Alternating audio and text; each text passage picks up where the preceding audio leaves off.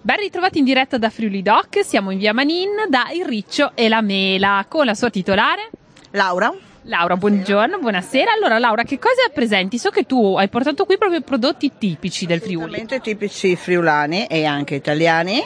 Eh, perché è lo spirito di, di Friuli Doc, per cui mi sembra corretto mantenere lo spirito giusto, per cui fricchi, gubane, la famosa cipolla di Cavasso, presidio slow food, vini, assolutamente sia del Collio sia Zona Grave, Roselli della Rovere, tutto quello che caffè, assolutamente anche quello friulano, per cui Demar Caffè e tutte cose nostre, perché quello secondo me è la cosa più giusta per mantenere lo spirito del, del Friuli Doc, sperando che ci sia gente che venga insomma, a trovarci un po' dappertutto, perché anche ci sono dei meravigliosi stand, sempre con i nostri super prodotti.